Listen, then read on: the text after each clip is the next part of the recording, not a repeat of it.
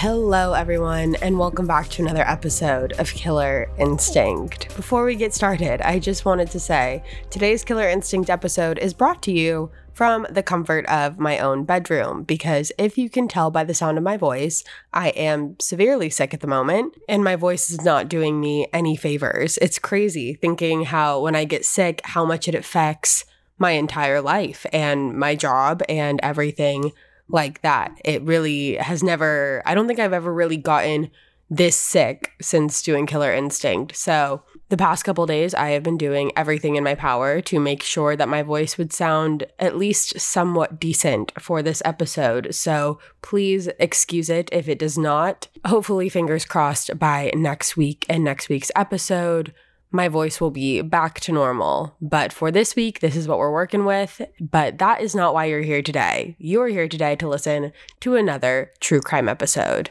If you're new here, hi, my name is Savannah and I'm your host of Killer Instinct. And before we get started, if you could go ahead and hit that subscribe button real fast, that would be fantastic. We post weekly episodes here every single Wednesday and you are not going to want to miss it. Today, we are talking about the wild, wild solved case of 50 year old Beverly Carter. Some of you may have heard of this case before. It's also known as the real estate killing or the real estate murder.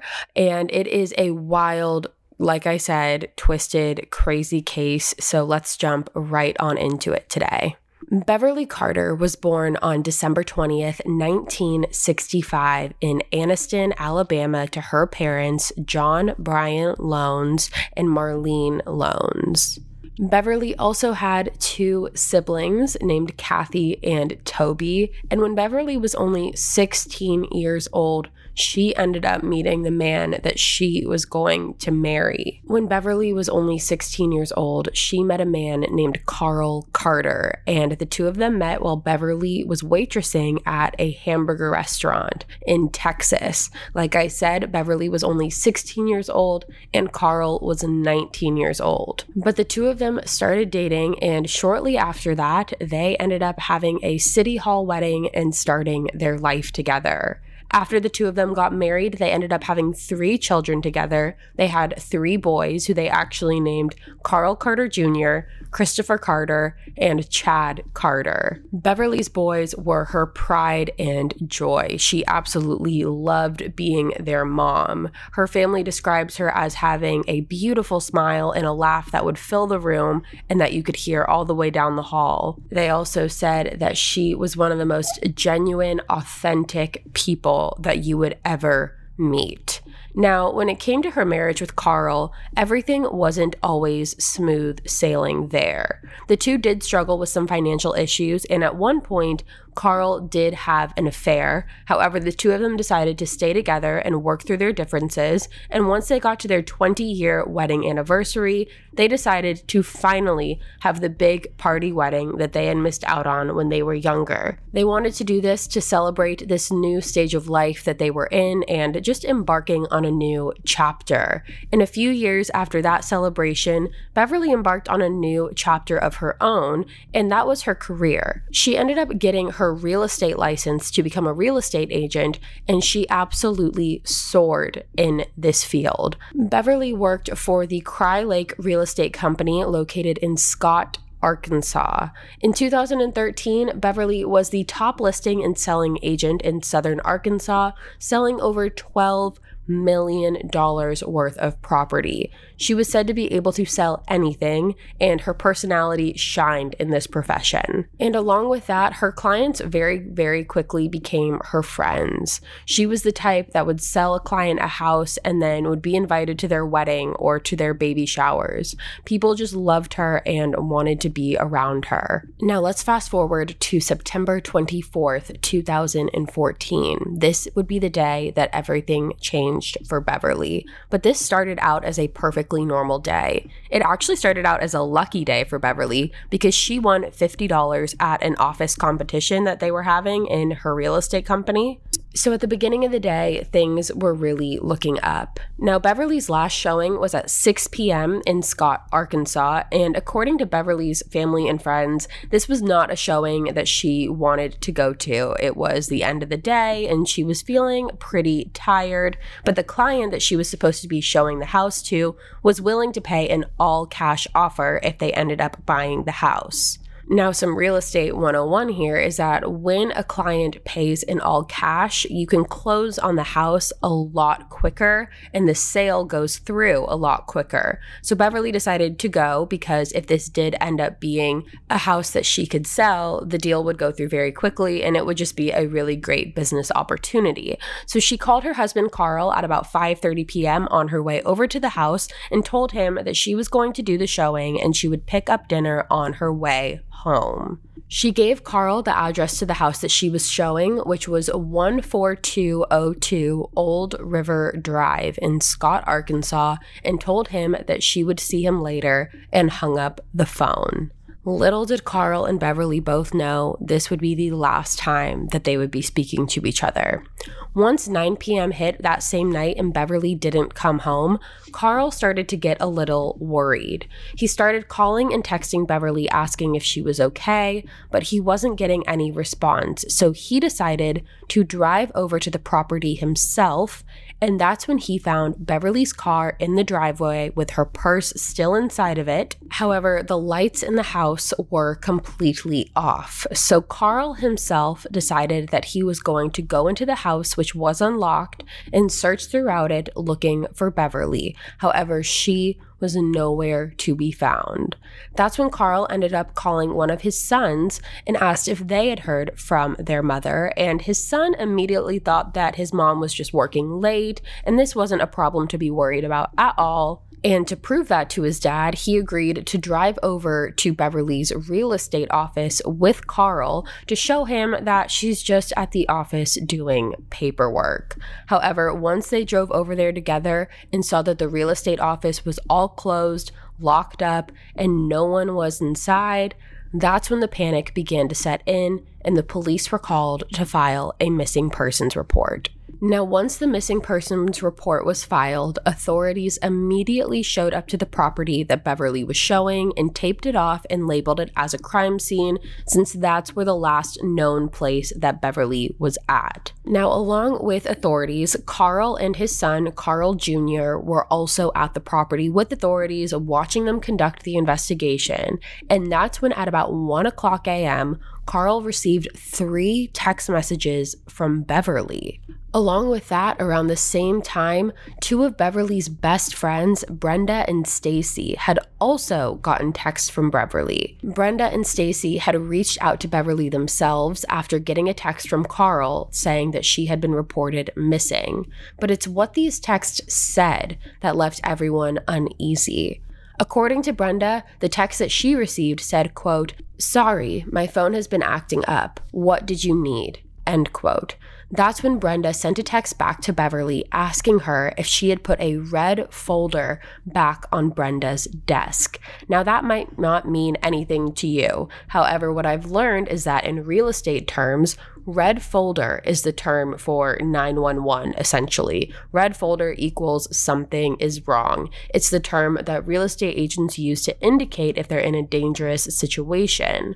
Now, I'm not sure if this is the same term that's used in all agencies across the board. I would kind of doubt that. However, in Beverly's agency and in the surrounding areas, that's the term that they used. However, when Brenda sent that text about the red folder back to Beverly immediately after receiving the text from her, she received no response after that. Now, Stacy received a text saying, quote, Sorry, I'm out having drinks with friends end quote which concerned stacy because that was not the typical response from beverly. We have talked about this before in the sense that you know the people in your close circles texting styles. I could tell you how my five best friends text as well as every person in my family and i would know if something was wrong or off based off of their texting style. If one of them used too many emojis and they've never used emojis before if one of them was abbreviating things and they usually write out full sentences, there's little clues that indicate that something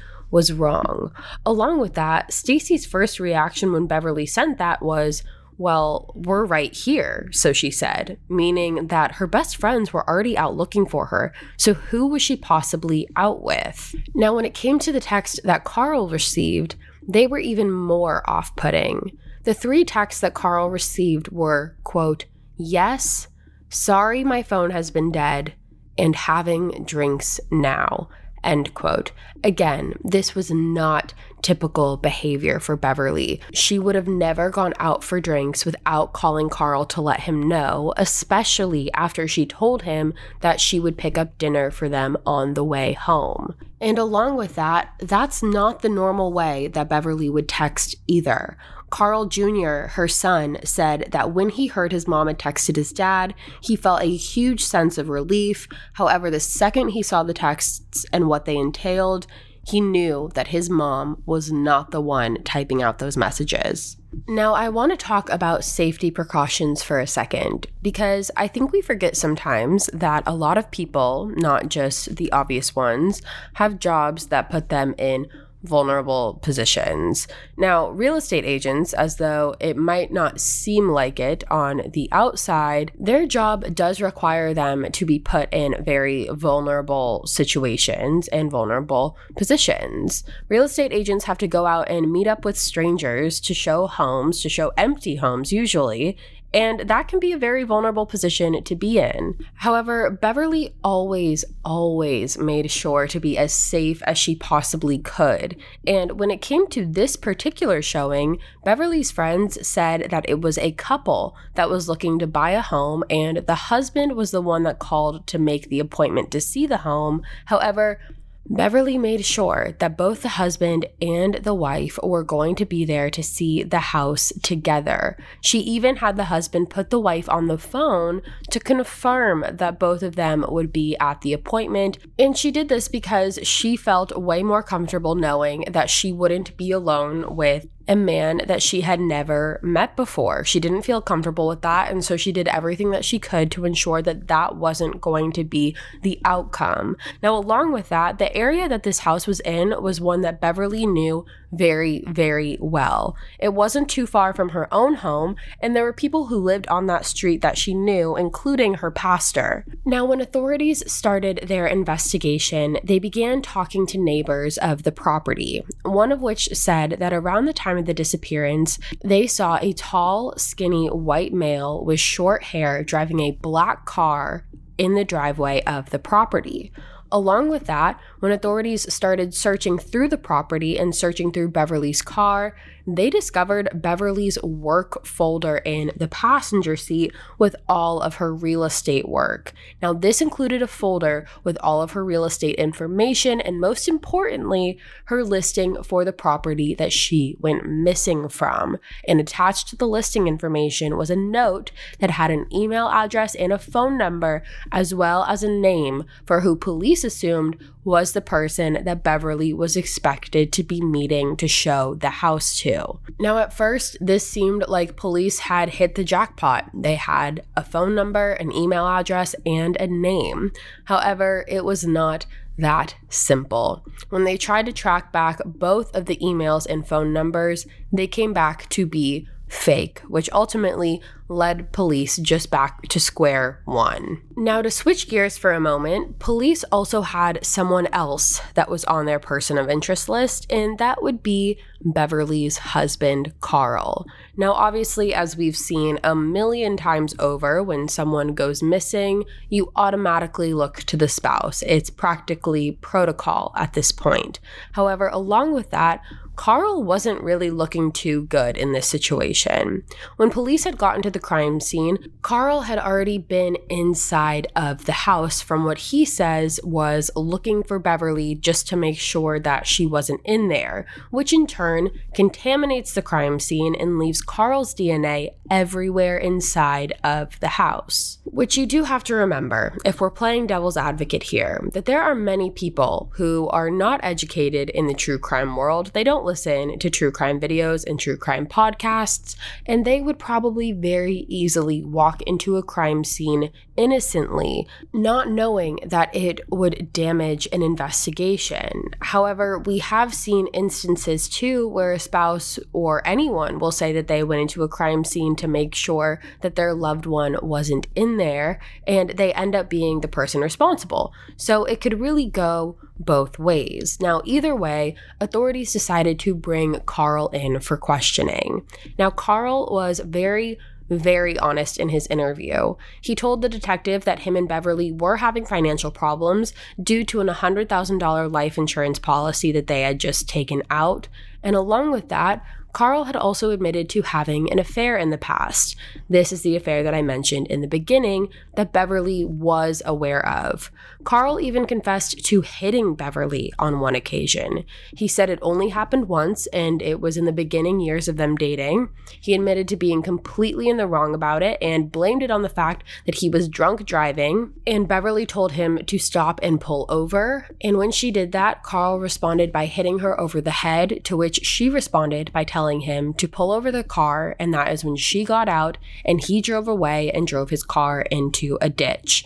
Now, Carl said he automatically regretted what he did, and ultimately, Beverly forgave him for it because she knew it was so unlike him and unlike his character, and the two of them ended up just working through it. Now, I want to switch gears again and kind of go back to the names and phone numbers of the people in Beverly's file for a moment that were attached to this particular listing. Now, even though the phone number and the email address were fake, Police did amazing, amazing work in this case, and they actually found enough substance there from what they were given to work with. And they actually sent everything off to every database possible.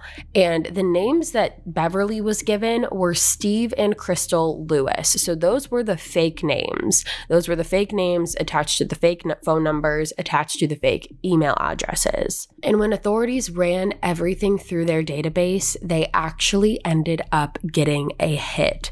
They got a hit on two different people named Arron Lewis and his wife, Crystal Lowery. Okay, we're going to take a short break, but we will be right back with more of the Killer Instinct podcast. Do you ever fantasize about who you'd be if you lived somewhere different? Maybe you'd surf if you lived by the beach, or maybe if you lived in the city, you would live above a coffee shop and finally be able to write that novel you've always dreamed of. Or if you had a dishwasher, maybe you'd actually be able to start cooking and make a proper dinner at home. With over 1 million available units for rent on apartments.com, the you abilities are endless. Apartments.com lets you narrow down exactly what you want and when you want it. And with their instant alert, you'll never miss out on seeing what could be your new perfect place. Apartments.com has helped millions of renters find their perfect place to live, whether that's an apartment, a townhome, or even a house, and they can help you find exactly what it is that you're looking for. Visit apartments.com, the place to find a place. Don't you love an extra $100 in your pocket? Have a TurboTax expert file your taxes for you by March 31st to get $100 back instantly. Because no matter what moves you made last year, TurboTax makes them count. That means getting $100 back and 100% accurate taxes only from Intuit TurboTax. Must file by 331. Credit only applicable to federal filing fees with TurboTax full service. Offer can be modified or terminated at any time. All right, you guys, welcome back. Arron Lewis was a truck driver who did have multiple petty crime charges in different states. And once police had these names, authorities drove over to their home to sit outside of their house and see if Arron would come out, or anyone for that matter, that matched the description that the neighbor witness had given about the white man with short hair. They saw the black car in the driveway, but they just wanted to get a physical description to see if that matched. Now, not too long after they got there, a man matching the description walked out the door, and that's when they ID'd him as Arron Lewis.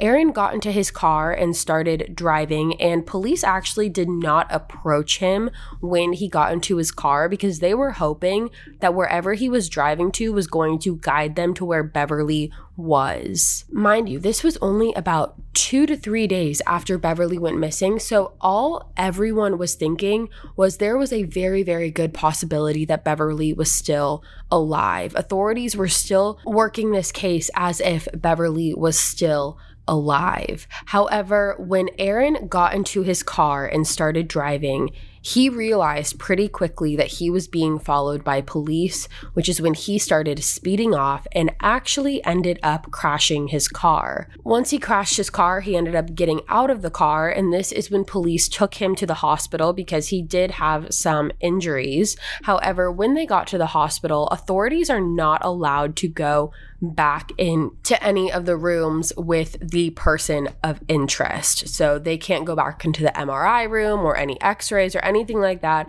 They have to wait in the waiting room for that specific person to come out, which is what police did. So they sat there in the waiting room. However, Arron never came back. He was actually able to escape from the hospital, which led police on a city wide manhunt. Police were able to put out Arron's image, and news outlets and media were posting his picture everywhere, and everyone was on the lookout. And there were actually two men. They were managers at a mortgage company, and they actually knew Beverly. And their names are Ben Boyette and Conan Waiters. And they were at their office discussing the case right after the picture of Arron had been shot into the media. And their office was a one story building on a side street outside of a bus stop, and while they were talking about Beverly's case, they look outside and to their surprise, they saw Arron Lewis standing out at the bus stop. Now, Ben immediately called 911 to report Arron, while Conan had actually walked outside to the bus stop to confirm that this, in fact, was Arron. Conan said that at first, Arron was a little bit standoffish. However, after asking him about bus times and what the bus schedule was going to be, he said that Arron warmed up to him a little bit, and Conan walked back inside and said 100% that was Arron Lewis. Arron then walked into a Subway sandwich shop, which was in the same little shopping center as the mortgage company. However, at this time, he was way more noticeable. Someone ended up yelling, That's him. And five people started chasing Arron Lewis through the street while Arron was running for his life. Now, Arron actually ran into an apartment complex, and luckily, this is when the police showed up. However, at this point, Arron ran into an apartment on the second floor and jumped out of the second story window. He made the fall, he didn't have any substantial injuries, and he was arrested right after. Now, Arron being arrested gave Beverly's friends and family a lot of hope that she would be found. At this point, she had been missing for about four days, and they had a lot of hope that she would be found alive now having Arron in custody. When authorities brought Arron in for questioning, they sat him down and asked him where Beverly was and what he did with her. And what he said might shock you. Now, Arron admitted that he did kidnap Beverly and his motive was money. He said that he had Googled her and saw that she was a real estate broker and figured that because of that, she would have money. Arron said that once he got to the house, it was just him without his wife, and he told Beverly that his wife wasn't going to be able to make the appointment. Now, after being shown the first story of the house, Arron said that the two of them walked upstairs, and when they got to the top of the stairs, Arron told Beverly that she was about to have a bad day. To which Beverly responded confused with, What are you talking about? And that's when Arron told Beverly, You're being kidnapped. Can you just imagine the fear that would rush through your body after hearing those words? When I read that, I was in complete shock. But Arron said he didn't go through all of this alone. He actually said he had an accomplice. He said that if anything happened to Beverly, it was because Trevor did it. Now, who is Trevor? You might be asking. Well, Trevor is a guy that Arron had lived with and a guy that Arron was now saying was mainly responsible for whatever happened to Beverly. Arron said that the last time he saw Beverly, she was alive and she was with Trevor. And this is when Arron pulled out the smoking gun to this case a voice recording.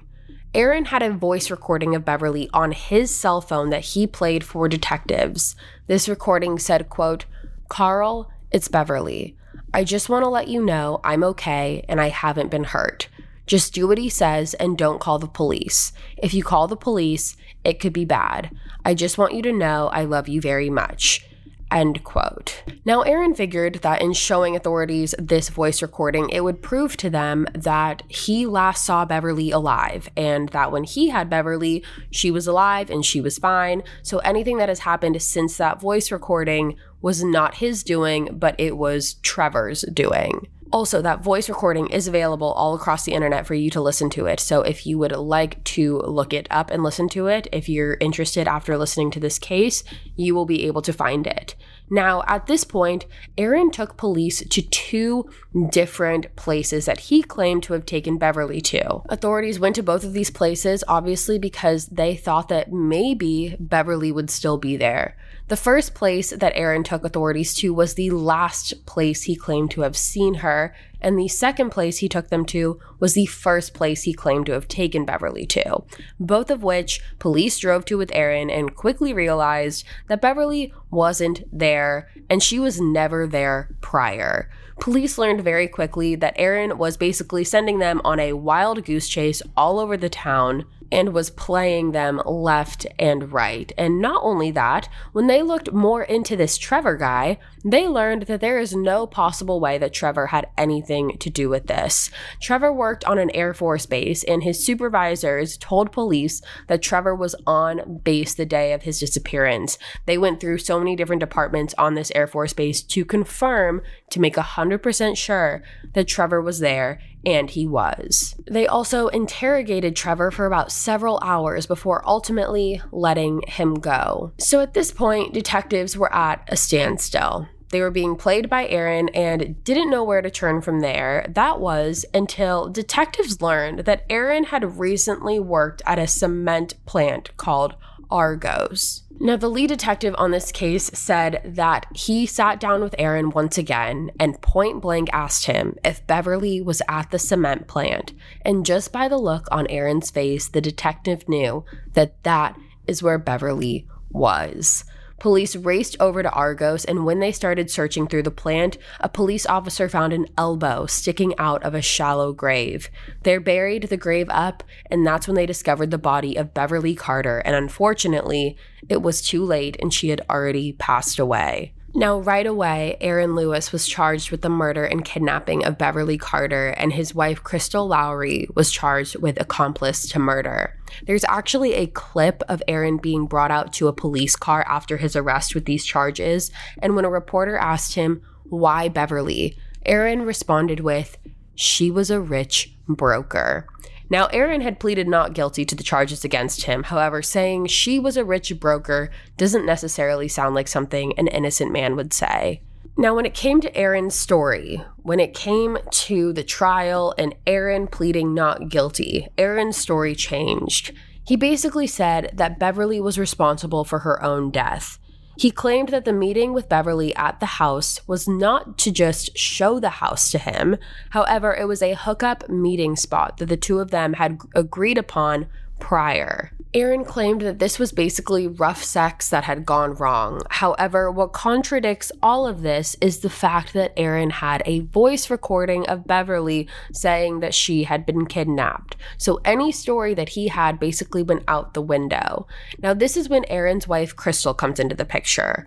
Crystal agreed to testify against Arron in exchange for a reduced sentence of 30 years. When she testified, she claimed that this whole kidnapping operation was about money and that Arron came up with the idea of kidnapping someone for their money, and Crystal was the one who suggested that they should go after real estate agents. Crystal went on to say that she was in class at nursing school when Arron kidnapped Beverly and sent Crystal a picture of Beverly bound up and tied in the back of his car after he had kidnapped her. Crystal said that by the time she got home, Beverly was already in their bathroom, and Arron was freaking out because he realized that he forgot Beverly's credit card in her car, which basically tanked this whole thing. Arron was going to take Beverly to the ATM to get all of her money with her, but since he forgot the credit card, he couldn't do that. He decided to go back to the house to get the card that was in her car, but by the time he did that, authorities were already at the house and taped off the entire scene.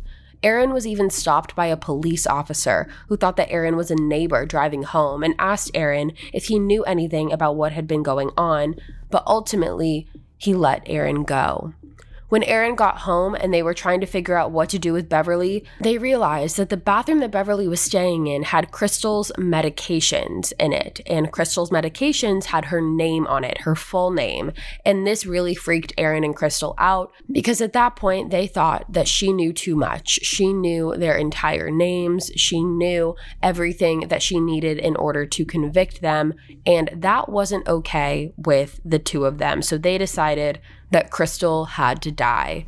That's when Arron took Beverly into his car and drove her out to a cement plant. He wrapped her face in duct tape and essentially left her there to suffocate and die. After the trial was completed, in less than an hour, the jury came to a verdict. Arron Lewis was found guilty on all counts and was sentenced to two life sentences. He will never be released from prison and he will die there. As far as Beverly's family, they have gone on to start the Beverly Carter Foundation, which raises awareness to fund programs and training materials for real estate agent safety. Now, we don't see a lot of cases like this, where it really is a crime of opportunity.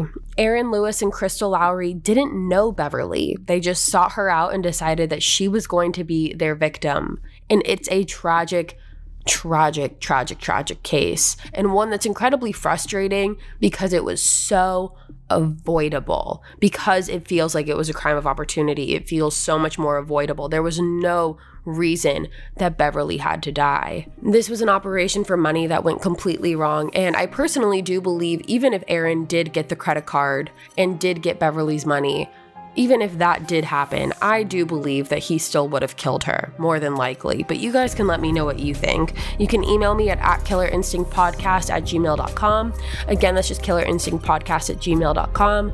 Or you can DM me on Instagram at just at killerinstinctpodcast and let me know your thoughts. And with that being said, you guys, that is all for me today. Thank you so much for tuning in to another Killer Instinct podcast episode. Again, if you're new here, hi, my name is Savannah and I am your host of Killer Instinct. Make sure you go ahead and head and hit that subscribe button. That way, you never miss an episode. We post weekly here every single Wednesday, and you're not going to want to miss it. I'll be back next week with a brand new case for you guys. And until then, stay safe.